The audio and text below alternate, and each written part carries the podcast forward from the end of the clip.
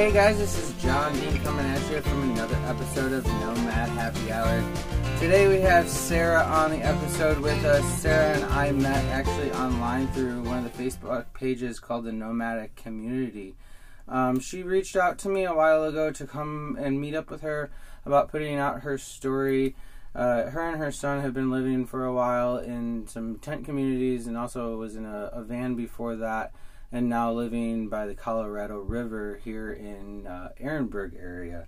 So it was great actually to meet her. She uh, joined us at the Nomadness Gathering, which you guys have heard in the past episodes that we were at for Christmas and New Year's. So her and her son, we came over and picked them up for Christmas, and they came over and joined us for the big uh, festivities and, and meal and whatnot for the Christmas time. Um, so, Sarah, how long have you and your son been living the, the nomadic lifestyle? Well, actually, so since we met, I went back to try to think about how this all started and stuff. And so I was like, wow, we have to go back. So we're going to start with 2008, Okay. when Everett was two. And he said, um, he, I had a little picture on my phone of a beach, um, palm trees, and the ocean. It was like two, like maybe like one inch. And I was holding him, and here's the phone. And he said, We live here. And I said, Okay. And So that he wanted to go there. So he saw an ocean photo and he was totally like, We live here. And I said, Sure. And then the people across the street were moving to Kauai and it kind of resonated with me. So when I met his dad, we were together for like a year, and then I was like, "You got to go home and do your thing and take care of your kid and stuff." And so I raised Everett for a year alone after that, and then when he was two, so to be in him and I for a year, Mm-hmm. we were living in a house in Cottonwood, and he was like, "We live here," so I'm like, "Okay, let's get rid of Cottonwood, everything." Arizona. Cottonwood, Arizona. Okay. Yeah, Cottonwood. Cool. So I moved to Jerome in 2002. We were down in Cottonwood, and uh, I was like, "Let's do this." So we started like getting rid of things and like scaling down. That Minimalizing life to be able to move out here. 2008. So we were going to go to Hawaii, but then we moved and we moved and we got back up to Jerome. We got to Oregon. We got to Sebastopol, California. We were homeless in California for like a year. Then we came back to Arizona. Then we traveled in a, a car and then a van. I mean, we moved to Kauai finally. It took eight years to of traveling and getting back to Arizona, getting back to Jerome to get to Kauai in 2016. And so we got to Kauai and I looked up apartments and I was like, hey, we could get an apartment and the beach could be walking distance and nothing is walking distance. It's all drivable. So I was like, That's okay. interesting because I've actually never been to Hawaii. Yeah, know so that. I'm like, we'll drive the whole island. We'll figure out where we want to be. Gas was 369 in Mm-hmm. 2016. So I'm like, okay, we're not driving the whole island. We'll just maybe get a place. We'll figure this out. And so since gas was expensive and I couldn't find a place reasonable even to rent, I'm like, I'm going to buy a van and we're going to live in this van. And we did. I bought a Dodge Caravan and we lived in the Dodge Caravan for uh, two years on Kauai. And so we met young people that were backpacking and living like this. We also met people that were like, oh, my mom raised us the way you're raising him, you know, this lifestyle. So we started to meet people who were living, you know, very simply. Was And, it um, easy for yeah. you in Kauai to live van life? Because what I've heard through the uh, through the community is that it's actually really hard. It's Hawaii. very difficult. So when we arrived and I got a rental car, um, I mapped out this spot I wanted to be in for him because they uh, teach the keiki, the littles, to swim at Lydgate Park. And so I'm like, this is the first place we're going to go. So we pulled in, and I'm like, okay, we're in a car, we're in a rental car, and um, we're going to sleep here. We're just going to sleep here. So we're in the back, and we're trying to sleep, and cops are coming through mm-hmm. and tapping on people and telling them to leave. And so, like, the second night we're in Kauai, I get a tap on the window. Give me your license. Who are you? Why are you here? You cannot sleep in your car. And I was like, oh, that was kind of my plan, you Yeah, know. right. I'm like, okay, so where can we sleep? You are not. It's illegal everywhere. Mm-hmm. So locals are not allowed to. I mean, it's like really crazy. It's really Americanized. The the island is really Americanized, and all of these laws. You can't sleep on the beach. You can't sleep on your car. You can't randomly just walk and like pick fruit. You think, oh, Right. I can eat an avocado. So they strip the trees because if coconut trees actually fall on people, Mm-hmm. then they're liable. So they strip trees and Hmm. papayas and avocados so you can't just walk around and get fruit. You have to like go to a food forest or like grow your own or something. So it's crazy. It's crazy. So we, we lived in a van for two years on island and we made it work. And it was really difficult. And really living difficult. living in such a beautiful area, of course. You know, how did you guys decide to come back to, this, to the United States, or where Yeah, you guys were so, in the yeah, states, yeah. but still come back So, to the regular yeah. states? yeah. So because it t- took eight years for us to get to Hawaii, when Mm-hmm. we first got to Hawaii, I was like, "We're gonna stay for eight years. I'm so not moving. Mm-hmm. like we're staying." He was like, "Yeah, this is great." So we did a year, and we lived in the van. We traveled a lot of the island. And uh, I started off with him in school when we first got there. He got enrolled in school. And then two months into it, I had a really special friend pass away. And I was like, wait, she was like 48 years old, had a daughter a year older than him, and a daughter that was getting married a, in like a week or two. She passes away. And I'm like, what's life all about? You know? Like, There's I'm her age. more out there yeah. to be able to enjoy. Yeah, and like, and you're in school, and like, kids were kind of like, you know, you're the new haole boy, you know, Mm-hmm. your little blonde, blue-eyed kid, you know, um, you know, so they were kind of like, you know, we don't know you, and I'm like, you're having a problem at school, getting to know people and friends and stuff, and I said, my friend just passed away. I said. We don't have to do this. I can take you out of school and we can travel this island and we can see more of it and not be restricted to just this spot. And so he was like, fine. So I took him out in fifth grade, and we're like, this is now called life school. So when you meet someone, they have something to teach you and something to learn. You know, we all have something to Yeah. teach each other. Learn out of every situation that you're put into, basically. Yeah, so the guys that we were meeting and hanging out with that were like fishing and hiking Kalalau and making spears and stuff. I'm like, hey, these guys can teach you how to fish, you know. Then you can, like you said, like, do you eat the fish? So Right. I'm like, if you catch the fish and you guys prepare the fish, then you can eat the fish. So he was learning how Does he to do like, all that spear now? fish. Um, well, now he doesn't. He's not doing a lot of fishing. We don't know how many fish are in the water right now because it's kind of low, and he doesn't. You know, we haven't identified the fish, and nobody really knows which ones to eat. Okay. But if someone came along and was like, "Hey, we want to, you know, cook some fish," I'm sure he'd be like, "Yeah, let's make spears and like, Let me show you how to do this. Yeah, yeah, yeah, yeah. So we, we we you know went to food pantries and we you know drove around the whole island and we met people who were doing the same thing. And we were really involved in community and we uh, started attending um, a center for spiritual living. So we gained friends and met people and stuff but we were really truly alone in our car traveling you know? Well, as you were saying, you know, being part of the community, no matter on what community it is, it's nice to have those people when you're alone. mm-hmm. You know, to to either count on or call on and be like, "Hey, can someone help me out with this situation?" Yeah, Or yeah. do you know where to where to get this certain thing?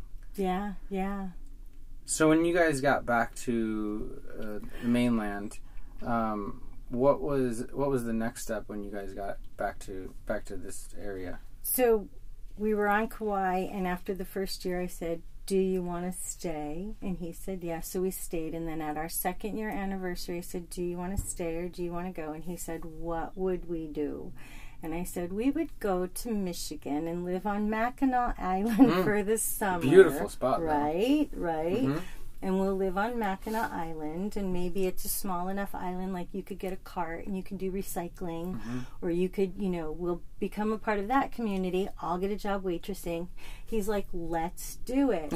so, He sounds like a young entrepreneur, though. yeah, right? So I was like, okay, let's do this. So I was like, booked the flights, and we booked the flights. We flew in on in April, and we left in April, and we booked the flights, and three days later, um, the the island got flooded, like the worst flood. Like we ended up like living in a car and it rained a lot and then the car was leaking and things were getting wet. I was stressing out and I was crying and then our van was totally leaking. Time to go. And I was like, I can't do this anymore. so so that was like we did. We got rid of the van and we got off the mm-hmm. island. And then three days later, the whole island flooded. So it was like it was like yes, we had to go. So we flew to Arizona. We stayed for mm-hmm. ten days, and then we got to Michigan, and we did get up to Mackinac Island.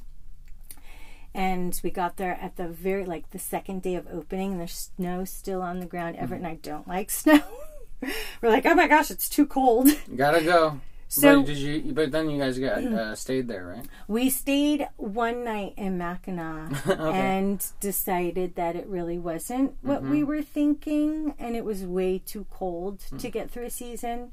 But um, so then we went back down to Michigan where his dad's family lived. We stayed in Michigan for three weeks, and then my mom and uncle picked us up and took us to Florida, and then I got a job at a kids camp for the summer um, in the kitchen, and I loved it. This little Christian kids camp, and I was like chatting with the kids and making food and stuff, and he got to come play. So you said your, you know, your mom picked you up and took you back to, to Florida area. Is that where you guys are from? Is Florida? Um, no, actually, I was born in New Jersey. Oh, really? Yeah, What part of Jersey. Jersey area? I was born in Hackensack, New Jersey, and lived in like the country, like Kinnelon, hmm and then we moved to Arizona when I was seven.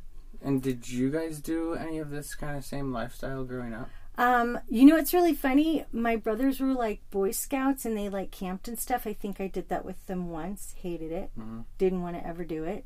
Um, went hiking or something with my dad and my brothers, and we met a guy who had just killed a bunny and like stripped it, and the bunny was pregnant. And I was traumatized. you know, that's, that's what I associated like camping with, like You're like, I killing an- animals and things and stuff and I didn't like it. I didn't like it at all. They would, you know, like like tube the Salt River when you had to like park a car and park a car and like tube the river and you know go Yeah. down and stuff and I didn't like that. So I didn't do really anything outdoorsy growing up. It's I actually didn't. funny because a lot of people I meet in this lifestyle that live it full time Yeah. uh, really don't have a lot of like camping uh, uh, background Yeah. within them growing up. Yeah. Yeah. And then we grow up and we're like, shit, we can do this. And we don't really think of it as camping anymore because this is our home. Right. Yeah. Yeah. The closest thing was um, in high school. Um, my dad wanted this really cool van. So like, like you see these cool vans that are like all decked out inside. you Yeah. know. So this is like 1985, and my dad was like, you know, hey, let's go buy this van. And my parents come home with this like striped tan van, kind of nice inside. We're mm-hmm. like, wow, that's kind of cool. We have a van, but there's five of us, you know, in the family. So then they got rid of that van, and then they come home with this blue van, and it's like all velvet, and had a television, and had a little bar, and these plush seats, and you know, so so we traveled in a van, you mm-hmm. know, when I was like in high school and stuff. So how did they? That's like the closest thing to like, and of course it was not cool, you know. It was like, oh my god, we have a van, you know. I know now it's like a cool thing. Yeah, Cool yeah. Now I'm like, oh, I would still live in that. I'm like, mom, remember that van? I, yeah.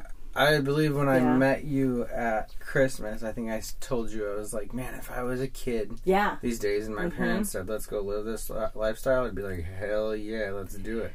Because there Yeah. has to be more kids out there. You know, not like the, not like 12, 13, 14, but like getting out of high school, you know, Mm-hmm. 18 years old.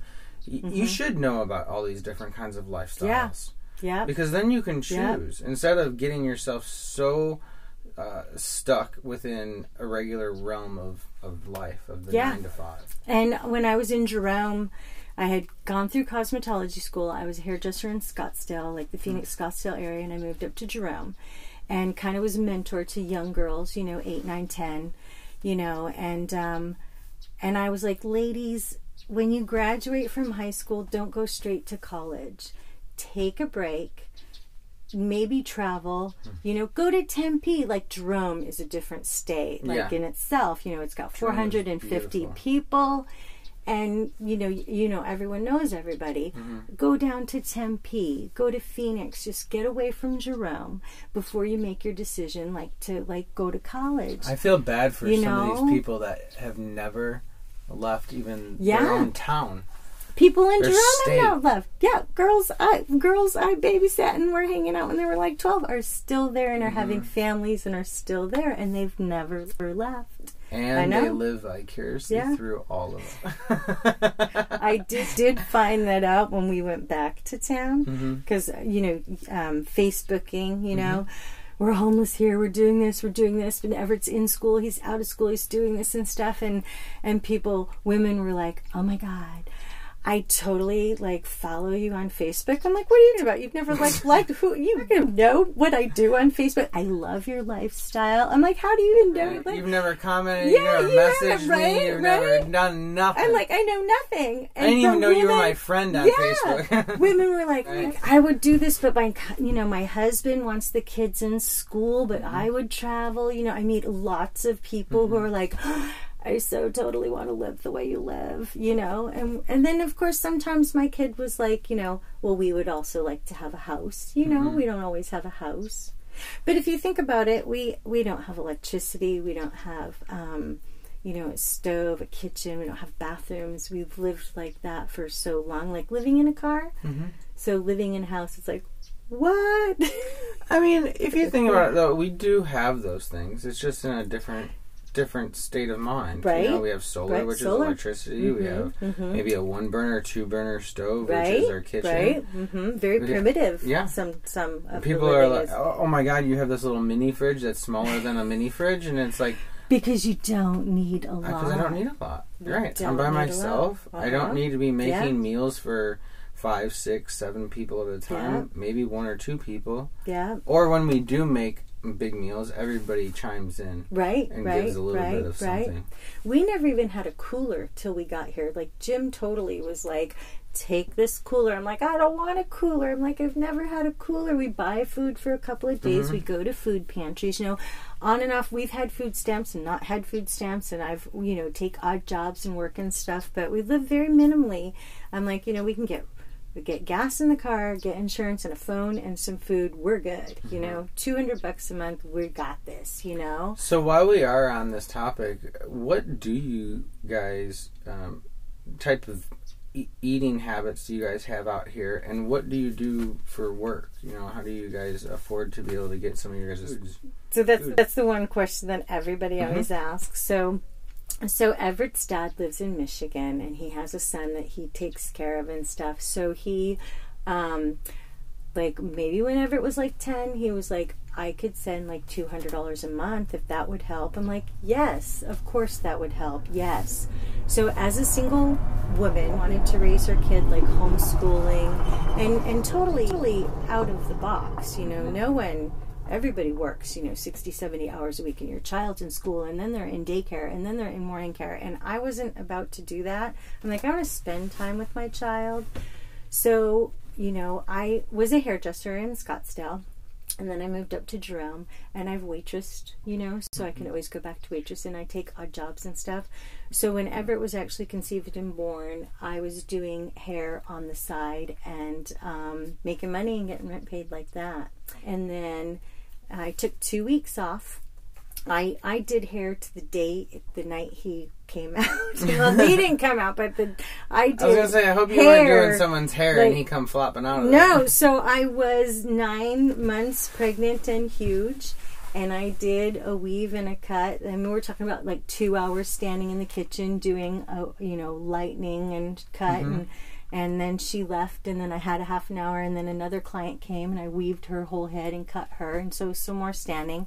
So she was actually a psychic in Sedona, and she says she put her hands on my belly and she like said to him it's okay to come out. You you you know you can come into the world now. And my water broke that n- night. Holy cow, so um that's amazing. yeah so i worked up till till you know that day. So i took two weeks off and then i actually had like a i saw that if you take like um, a big uh, piece of fabric you wrap it around your body and your baby goes in it and you're all wrapped in Yeah. so if he would fall asleep then I would wrap him and I would cut and do hair.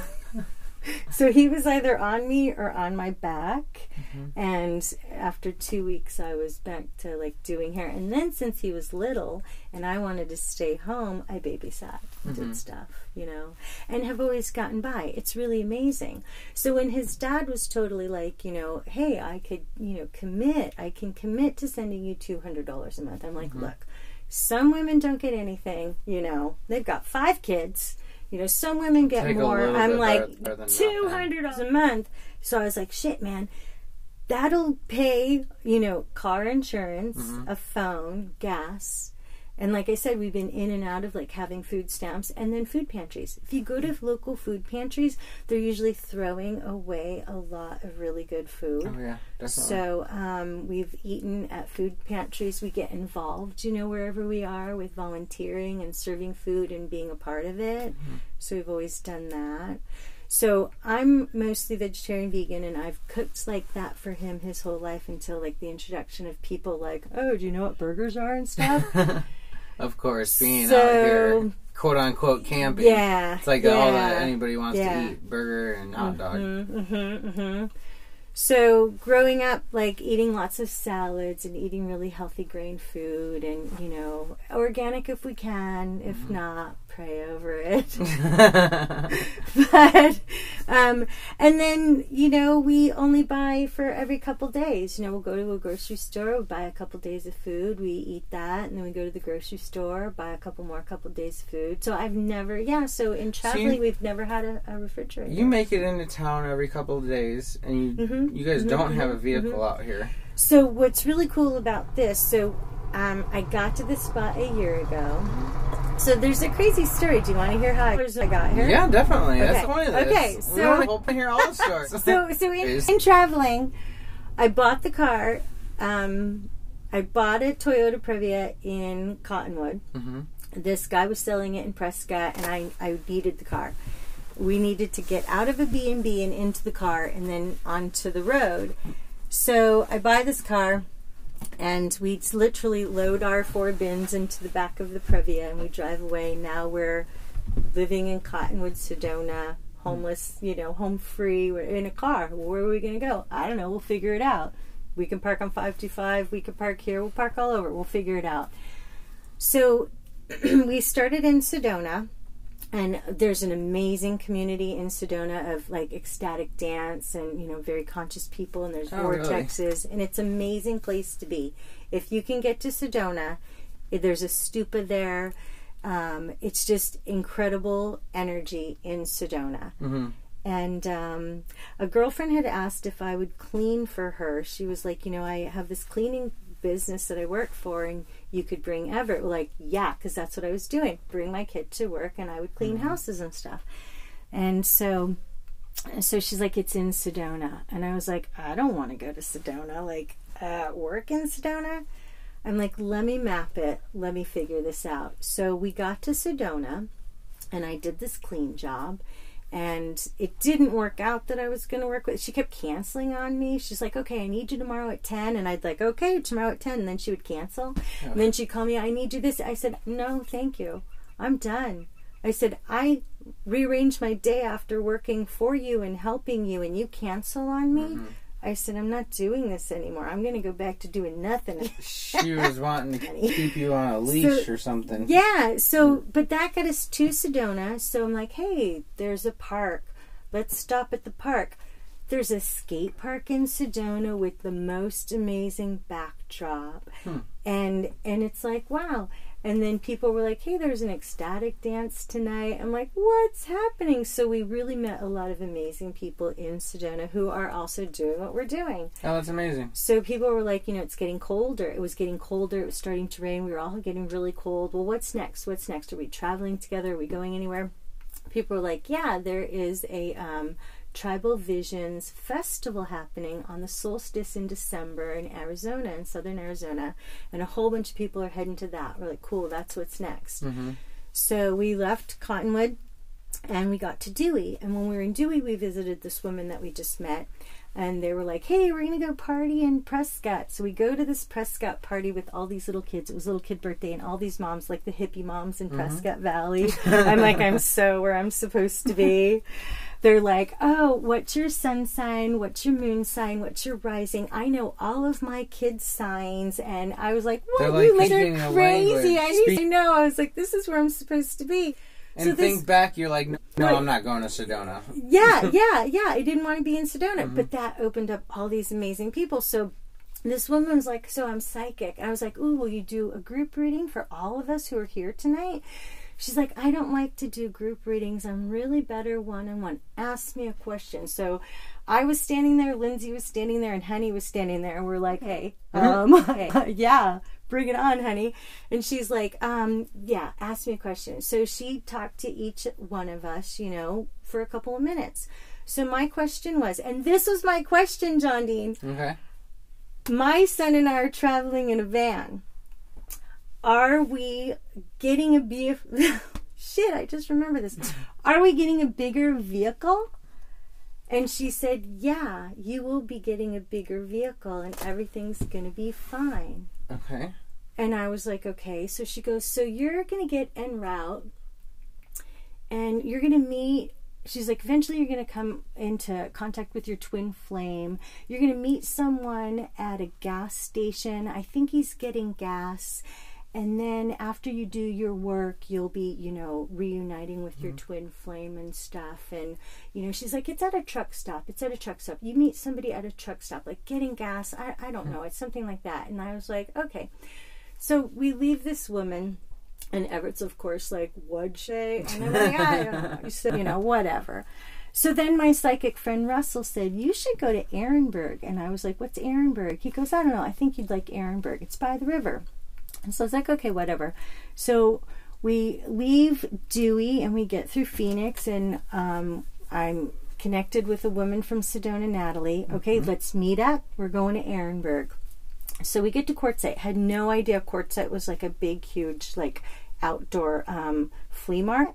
Like, So many people we? do not know about What is this? So we're going to keep going to Ehrenberg, and we stop at a pilot, and we're like, oh.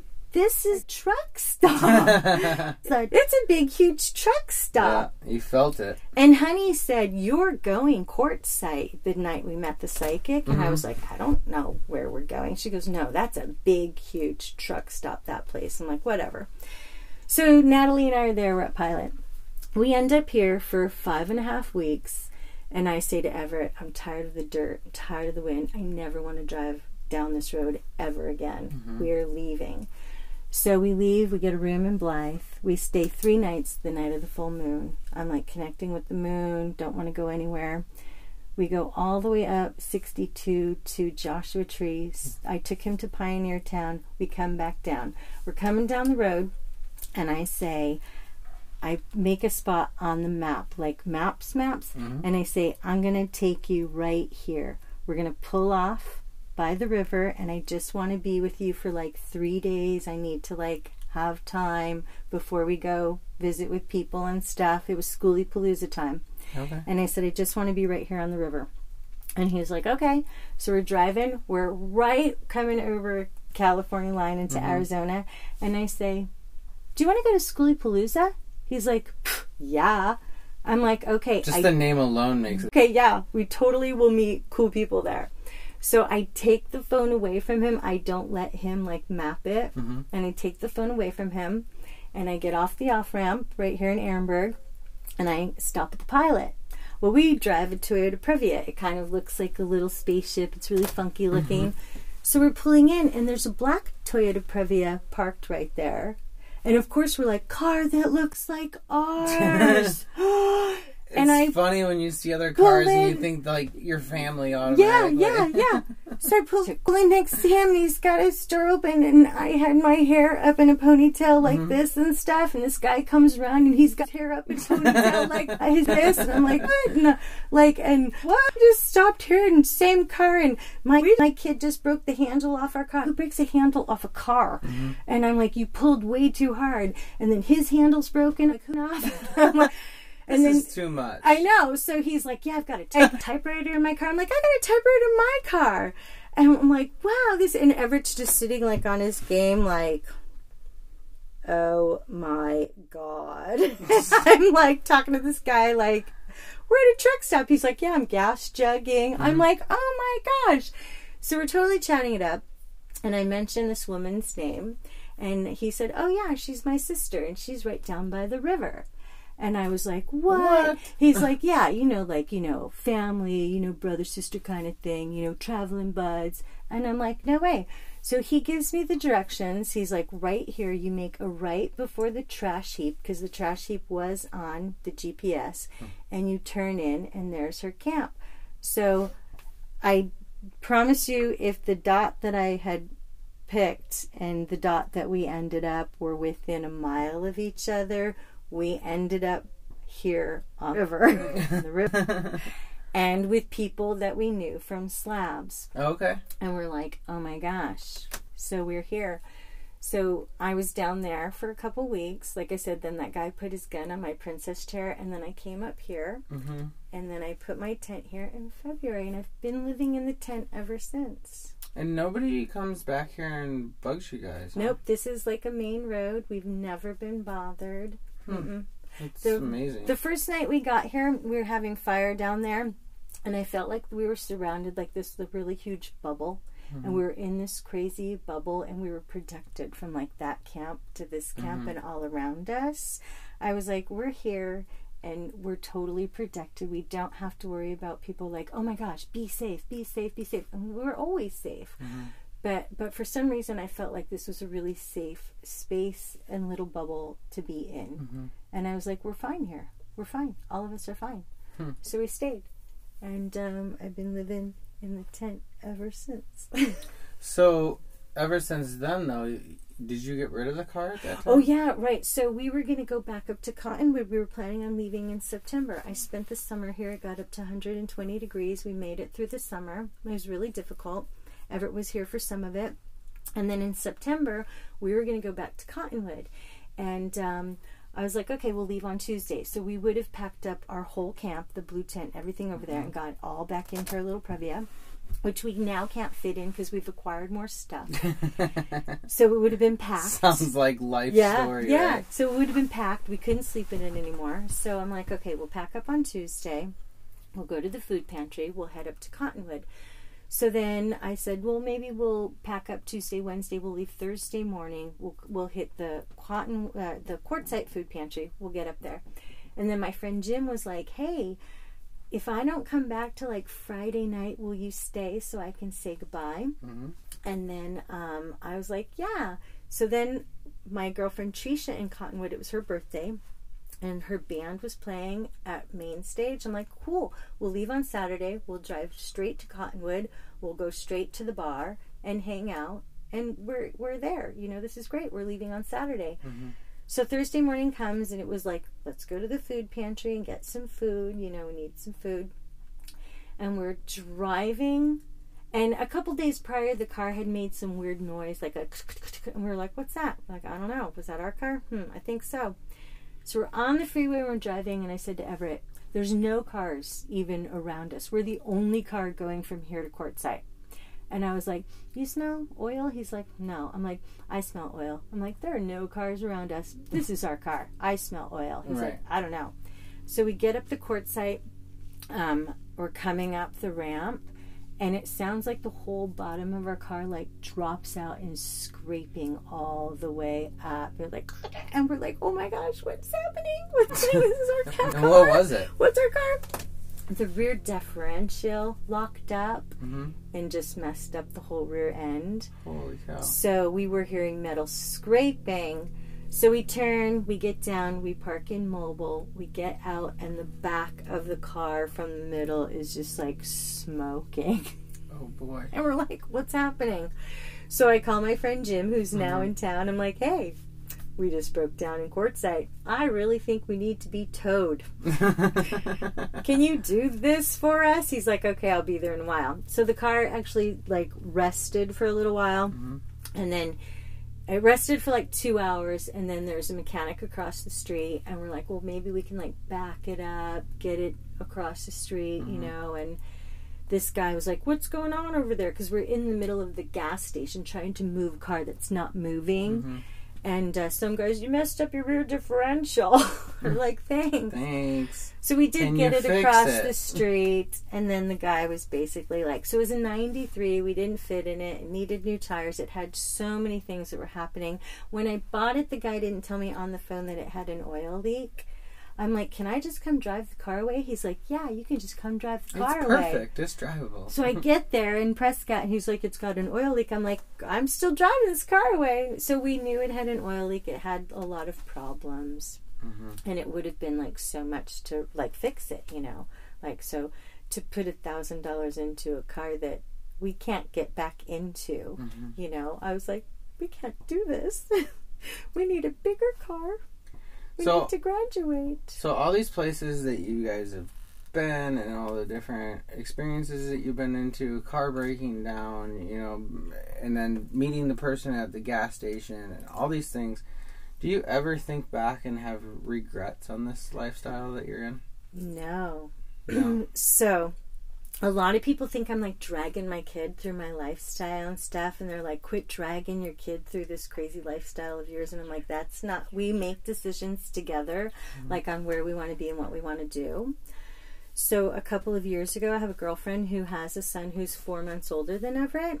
And she, of course, has the job and the leased car and the mm-hmm. house, you know, and he goes to school and and plays video games and she works and you know i'm like The i'm with my to five, kid yeah. yeah what people think you're Mhm. supposed to do. And i've never done that.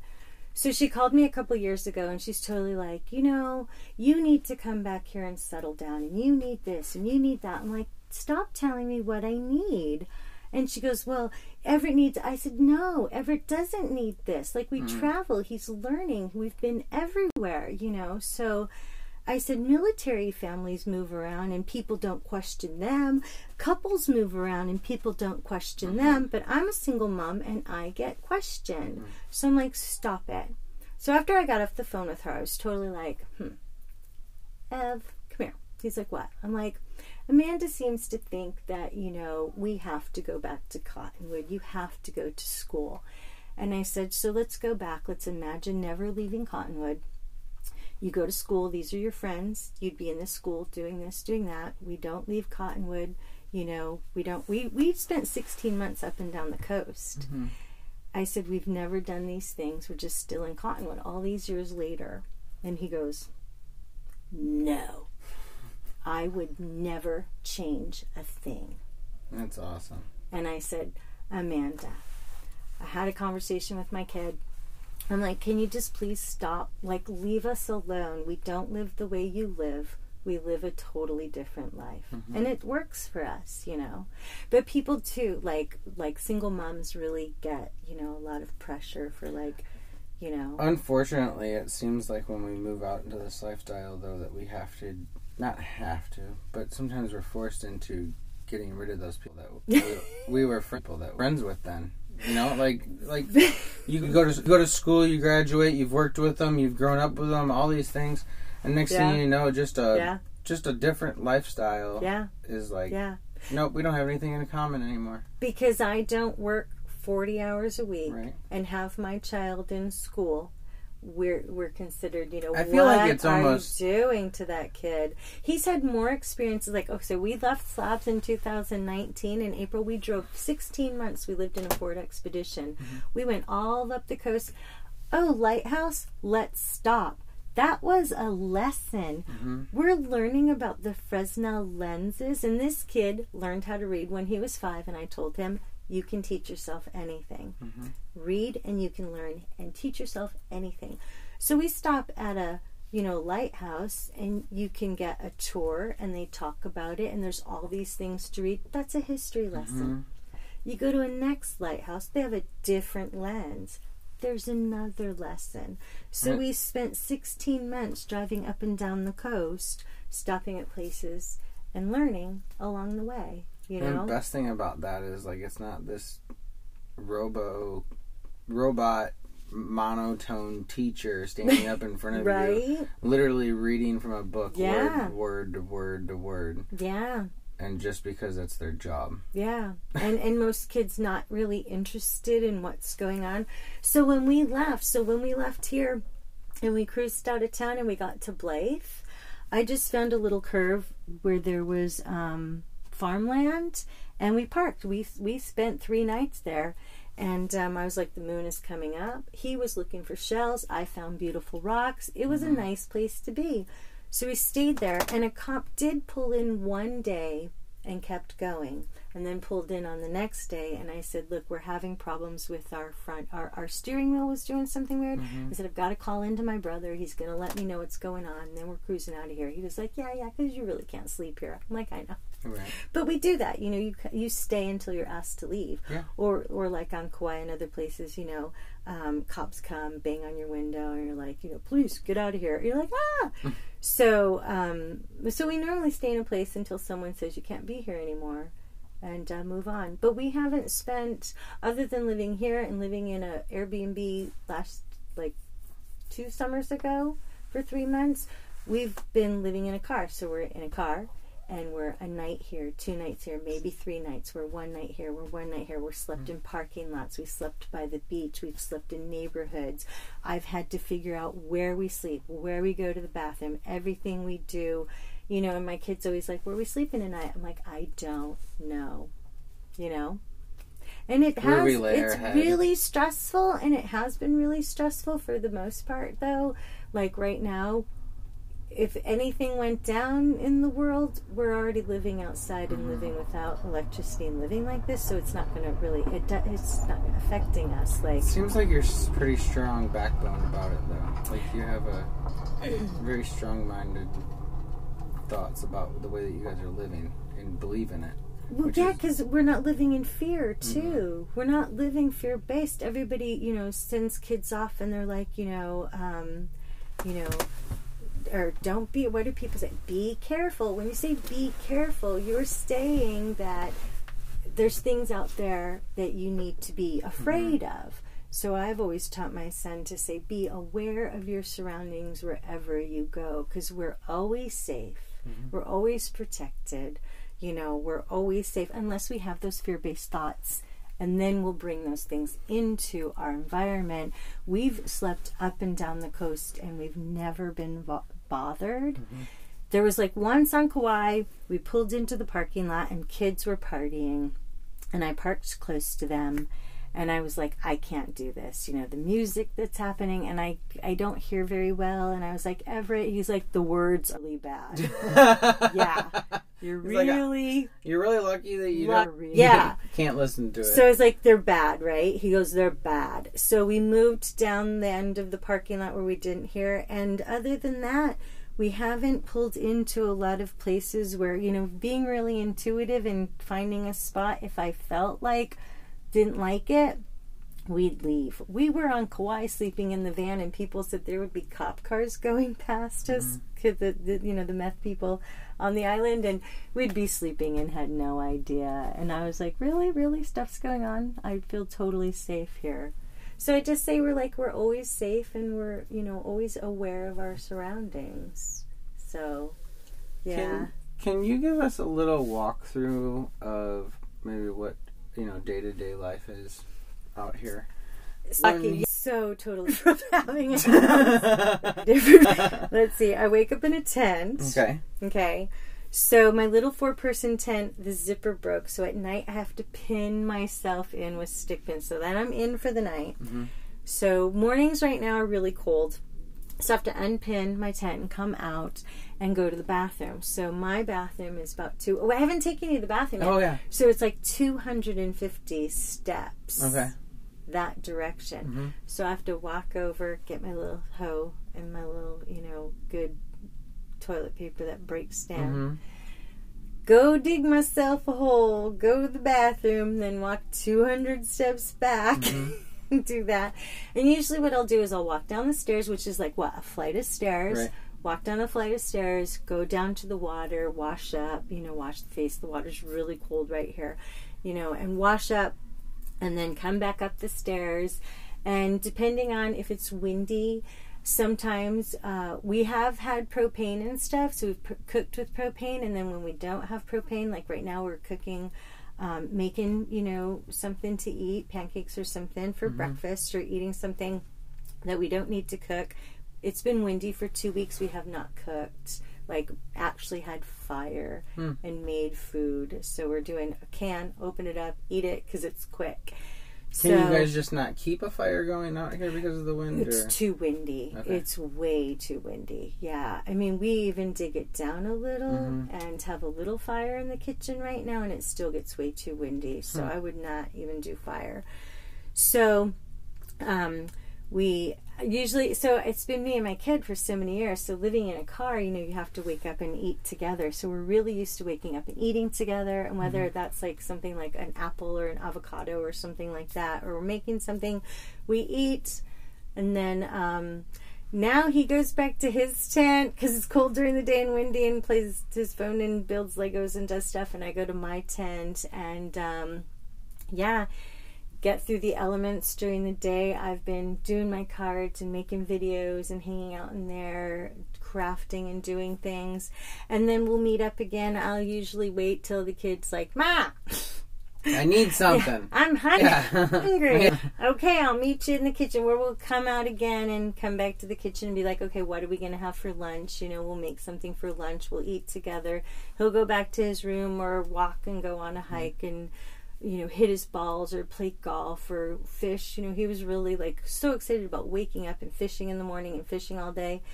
So, um, and then come back to our little tents and then uh ma i'm hungry when's dinner but you know like you know when the sun goes down in the west it's beautiful all around and the sky is gorgeous Mm-hmm. There's some amazing sunsets yeah so they're just beautiful. So you know right now we don't spend a lot of time in the water but i go up and down. We do all the dishes and stuff down at the water so we got to take the dishes down and soak them and Mm-hmm. then hand wash everything and uh, then bring those up. So depending on wind and what's going on, we're either, you know, washing dishes, soaking things, making food. And then since it's been dark at like what, five thirty, six Yeah. o'clock, my mom sent us dice and we learned Farkle at Oh, that cool. that that Thanksgiving I still thing. haven't even learned it. Oh my gosh, you there. gotta play. You gotta play. We had so much fun Okay. farkling. So we've been playing Farkle like four games Mm-hmm. every night. oh, cool. So we play games together for a couple of hours or we boggle. And then he goes home to his tent. Mm-hmm. And it's really funny because I won't leave my tent because it's cold at night. So he kisses me goodnight at night. And then I say, Good night, good night, baby, good night, give hugs. Mm-hmm. He goes home to his little tent. I'm like, Good night. I said, I'm not even walking you home, putting you to bed. He's like, Mom, I'm 15. So I'm like, He's Okay, yeah. He puts me to bed You to bed. he leaves, you know, and then we're basically in the after that. After you know, it's seven o'clock, it's cold, you know, and uh, stay in the tent, do some more crafty things, write, you know, maybe watch Netflix and um, meditate, listen to frequencies, do fun stuff, and and then next morning do it all over again. So with the car, we were going in every couple days, you know, to get food because we were only living out of coolers this summer, and that was really hard. We needed ice, and um, so now we get food for a couple days, and we fill up water and stuff, and then we kind of just sit and pray. Like someone we know is either going to call or come by or say, "Do you need anything?" and swing by. So we really went from like Thanksgiving to Christmas without seeing anybody. So we were both getting kind of really buggy. we are like, oh my god, it's been me and you. like, we need people. We're Who are you? Oh, we need people. so Thanksgiving, we were like, oh, if we go to the gathering with so many options of food, we can eat so much food and meet people, you Right. know. And I'm like, gosh, I could tell everybody our car broke down. Maybe someone has some idea of how to fix a rear differential. Mm-hmm. So we didn't have a lot of people visit like the whole time. And I'm like, okay, well, I can totally keep myself occupied crafting. Go craft. Mm-hmm. Oh, so this is the mind of my child. I'm like, we have to craft. We have to craft. We have to craft. I'm thinking friendship bracelets, crafty things. So one day he says, Ma, uh, Craft Vegas has the word craft in it. and I looked at him. He goes, Minecraft has the word Oh craft in it. right? And I was like, I had nothing. I Uh-huh. had nothing. So when you asked me to craft in the afternoon, I am. On to the- At this time in the episode, I usually like to ask my guests is if you could give out some information to newbies that are coming out to the road. Usually, you know, we like to give out van life information or skoolie information. So it's great to have a whole whole new look on things and get some information from somebody that's uh, camping in, in a tent, living in a tent out here for you know over a year and been in the nomad uh, lifestyle. So if you could maybe give some information to the listeners of maybe what to do's and what not to do's out here living the lifestyle that you live.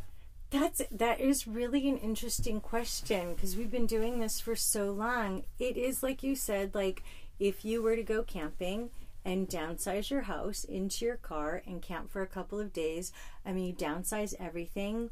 Um, you get rid of a lot of things. We learn to live with less. We don't need a lot. We shop. We make different choices and stuff.